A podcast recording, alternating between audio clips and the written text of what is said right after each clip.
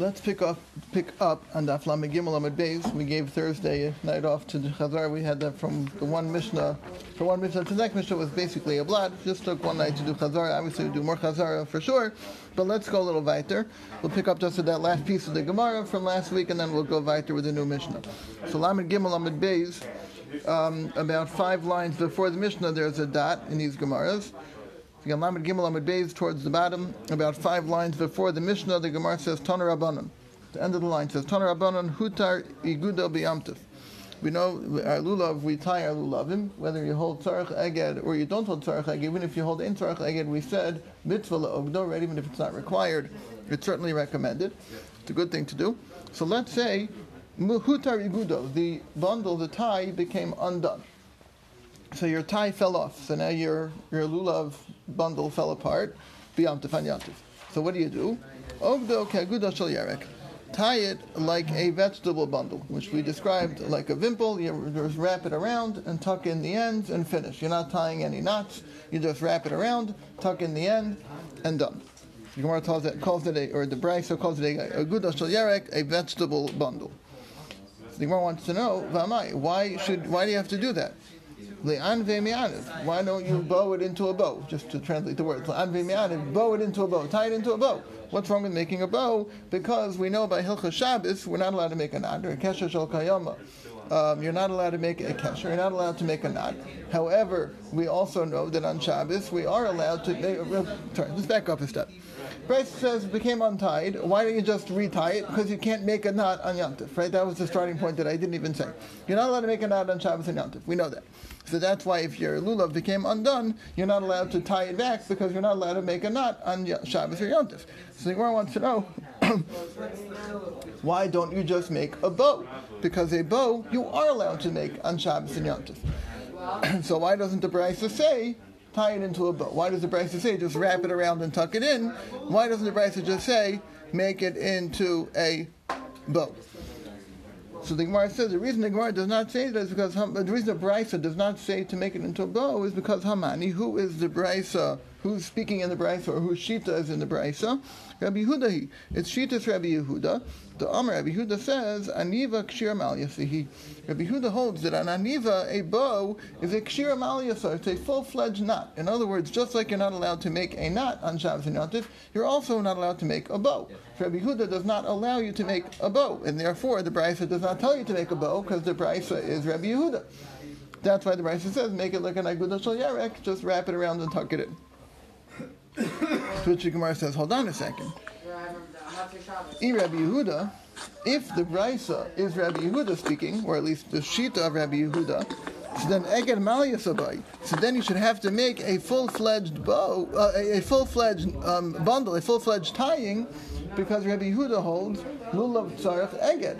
And Rabbi, Rabbi Yehuda Shita would be that you that a, a, a just wrapping it around and tucking it in, tucking it in is insufficient. That does not rise to the level of igud of a bundle of tying it. So if it's Rabbi Yehuda, then wrapping it around like a vegetable bundle wouldn't be sufficient anyway. So if it's Rabbi Yehuda, then he wouldn't allow this anyway. So what's going on here? So the Gemara says no. Hi Tana, this Tana of the Brisa. Savala Kivase Bechad. He holds Rabbi Yehuda in regards to one issue, meaning when it comes to what is mutter or asr on Shabbos and Yontif, when it comes to tying, he holds Rabbi Yehuda that tying a bow is asr. That's why he does not recommend making a bow because he holds like Rabbi Yehuda they are not allowed to make a bow on Shabbos and Yontif. However, he disagrees with Rabbi Yehuda on the other issue when it comes to the lulav. He disagrees with Rabbi Yehuda that tzarech eged, meaning he holds ein tzarech eged. So therefore, he says you cannot make a bow because a bow is usher because I hold like Rabbi Yehuda. But you don't have to really do that much because I don't hold like Rabbi Yehuda when it comes to tying the lulav. So therefore, ein tzarech eged. We're just tying it to make it look nice. And to get the Zekele Van you don't have to make a full knot or even a full bow. Just wrap it around Yarek and you're and you're good. Yeah.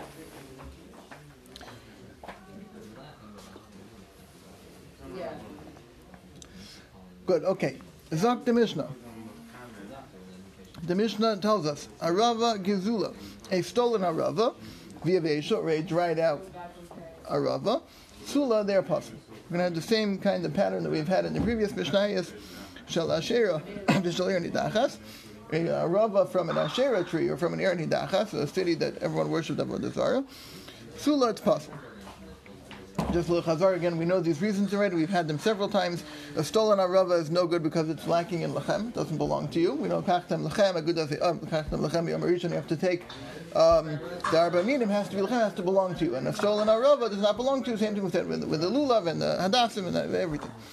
Um, the avesha dried out is no good because it's not harder and Shalasher of those are no good because since they are required to be burned, so therefore it's Ki'ilu, they don't they don't exist, or Ki'ilu, there's no shiur, they don't meet the requisite shiur that it needs to be to do the mitzvah of arba minim.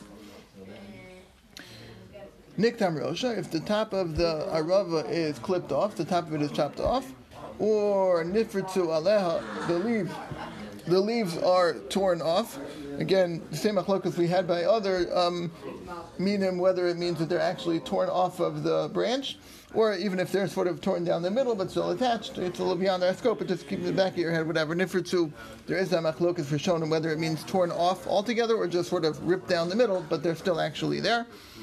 Um, Tzaftzfa, Rashi tells us, and the Gemara is going to talk about it, is a tree similar to an arava tree. To an arava tree, it's another kind of willow. However, the leaves are not long and narrow. Um, like our aravos, they're short and round. I don't know if they're short, but they're they're round. Instead of being long and narrow like a river, the Gemara is going to tell us they're they're round. The leaves of the tzaftzfa are round. So psula, those are possible. Again, niktam rosh, if the top is clipped off, or nitra left, the leaves are torn. Hatzaftzava, this kind of tree that the leaves are round. Psula, all those are possible. Kimusha, if it is wilted. Vishanashru miktas aleha, or some of the leaves have fallen off, but less than the majority. Um, so some of the leaves are, are, are, have fallen off. However, the majority of the leaves are still on the arava vishalbal, or if it's a, a, a rava tree that is shalbal, it grew in a field, meaning arve nachal. Gemara is going to explain this a little bit more. Bal means in a field, as opposed to arve nachal. Arve nachal means a, bro, um, a brook of a willow, a willow of a willow of a brook, willow brook, it's very confusing. Arve, the rava of a nachal of a brook or a river. So we would think that on a rava has to specifically be that it grew by a brook, it grew next to a river.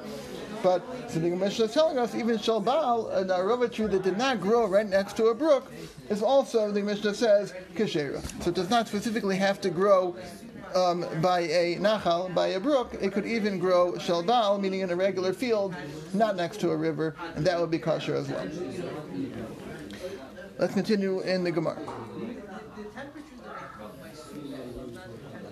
So, the Gemara. We have a Brisa that says, Arve Nachal. The pasuk tells us Arve Nachal. That's what the pasuk describes the Arav as an Arve Nachal, as a willows. Arve means willows of a Nachal of a brook of a river.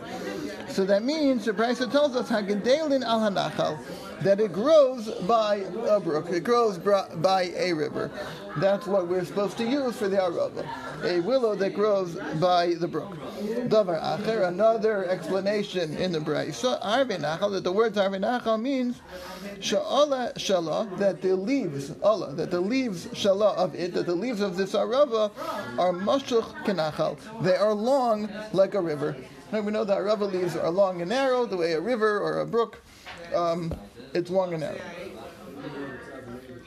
Tani Yidach, have another brisa that says Arve Nachal, that the words of the pasuk says Arve Nachal, Aimli ala Arve Nachal. So that tells me that you're allowed to use, or that you have to use, um, willows that grew by a Nachal, by a river. That you specifically need to use only the kind of arava that grew by a brook. Shalbal shall harden. But if it's an, a willow tree that grew in a regular field, not by a river, or shalharim, it grew in the mountains again, not by a river, minayin, how do you know that that, would, that, that is acceptable and valid for uh, the arava, for the mitzvahs of arba minim? Talmud Lomar Arve Nachal. That's why the pasuk says Arve Nachal, which is plural. Arve is a plural word. Willows of a nachal mikol makom, any kind of willow, even if it did not grow by a brook, is acceptable. That's how you know that it doesn't. That even though the pasuk says specifically nachal, it does point out a brook. However, by using the plural form of arvei nachal, tells you that it does not specifically have to be by a nachal. It could even be if it grew in the mountains or it grew in a regular field, those would be okay as well. It seems to be that it's still preferable to use from a brook, uh, but but but you don't have to. Um, let's continue on on Lamedal number Aleph. Abba Shaul Omer, the Brisa continues quoting Abba Shaul. Arve, the lashon of Arve is shtayim, right? It's plural. It's two kinds of of harava, two kinds of willows. Achas lulav. One is teaching you that you have to take one with the lulav, meaning with the arba minim.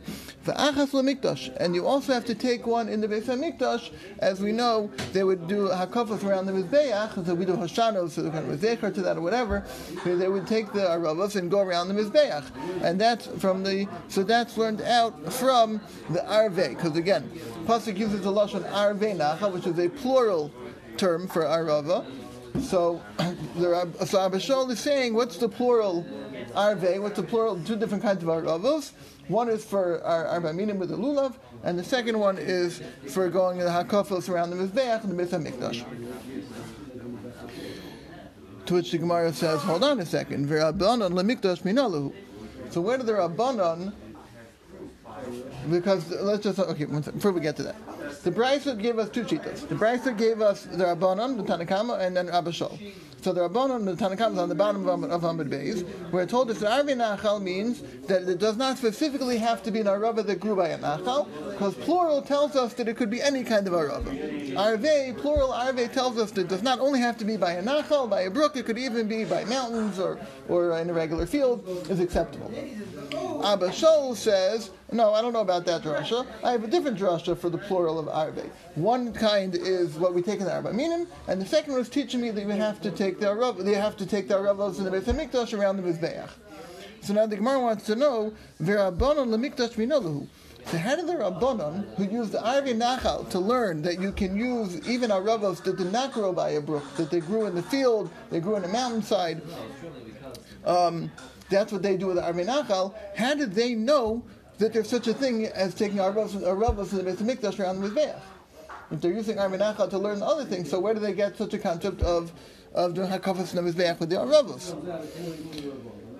So the Gemara says, Hilchasa Gemir Lehu, they have Allah Moshe Sinai. The Rabbanan learned it as from Allah Moshe Sinai. Um, the Amr of Asi, Amr of Yochanan, Rav Asi says in the name of Rabbi Yochanan, Eser Netios, the rule of Eser Netios, which I'll explain in a second what Eser Netios is. Ten plantings, literally means ten plantings, we'll explain in a minute.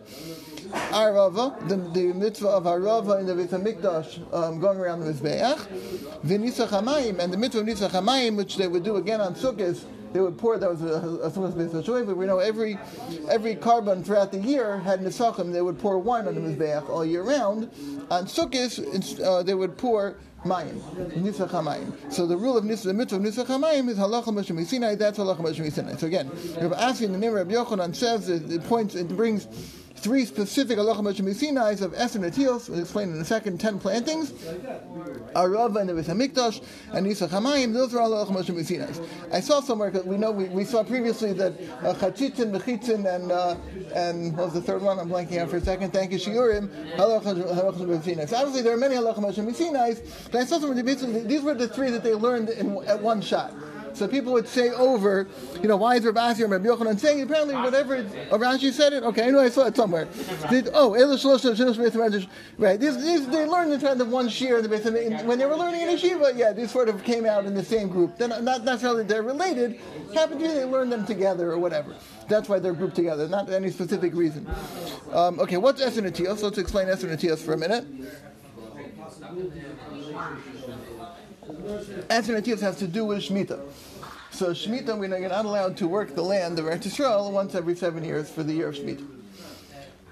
There's also halacha, like we know by Shabbos, it also comes up with Shemitah, that for 30 days before Shemitah starts, we're mosif Mechol ala Kodesh. Right, we know we start Shabbos a, a, a, little bit early to be mosif. Same thing happens by Shemitah. That for 30 days before Rosh Hashanah, when Shemitah starts, you have to start certain restrictions 30 days before Shemitah starts. Um, and one of those is plowing fields. So you don't plow fields 30 days before Shemitah starts. There is an exception to that rule. If you have young trees that need some extra help in order to be able to survive through the Shemitah year, so you're allowed to plow those areas around the trees even within 30 days of Rosh Hashanah, up until Erev Rosh Hashanah. You know, I mean, you don't have to stop 30 days before for new trees, whether whatever that's considered. I think I saw it either five years or seven years of, them being planted, whatever the details are. Certain new trees, Eser Netios, uh, the, the, the young trees get this dispensation that you're allowed to plow around them all the way up until Erev Rosh Hashanah before Shemitah, but it has to meet certain qualifications. It has to be that it's 10 plantings, Eser Netios, 10 plantings within a besa, which actually tells us is 50 amos by 50 amos. You have a 50 by 50 amma uh, field, and if you have if you have 10 plantings, 10, 10 young trees, uh, saplings, I think is the word, uh, that are scattered around that uh, besa, that area, 50 by 50 amos, evenly. Okay, they're evenly spread around that area. Then you are allowed to plow um, the whole area all the way up until Erev Rosh Hashanah. You don't have to stop 30 days before. Again, generally you have to stop plowing 30 days before Shemitah.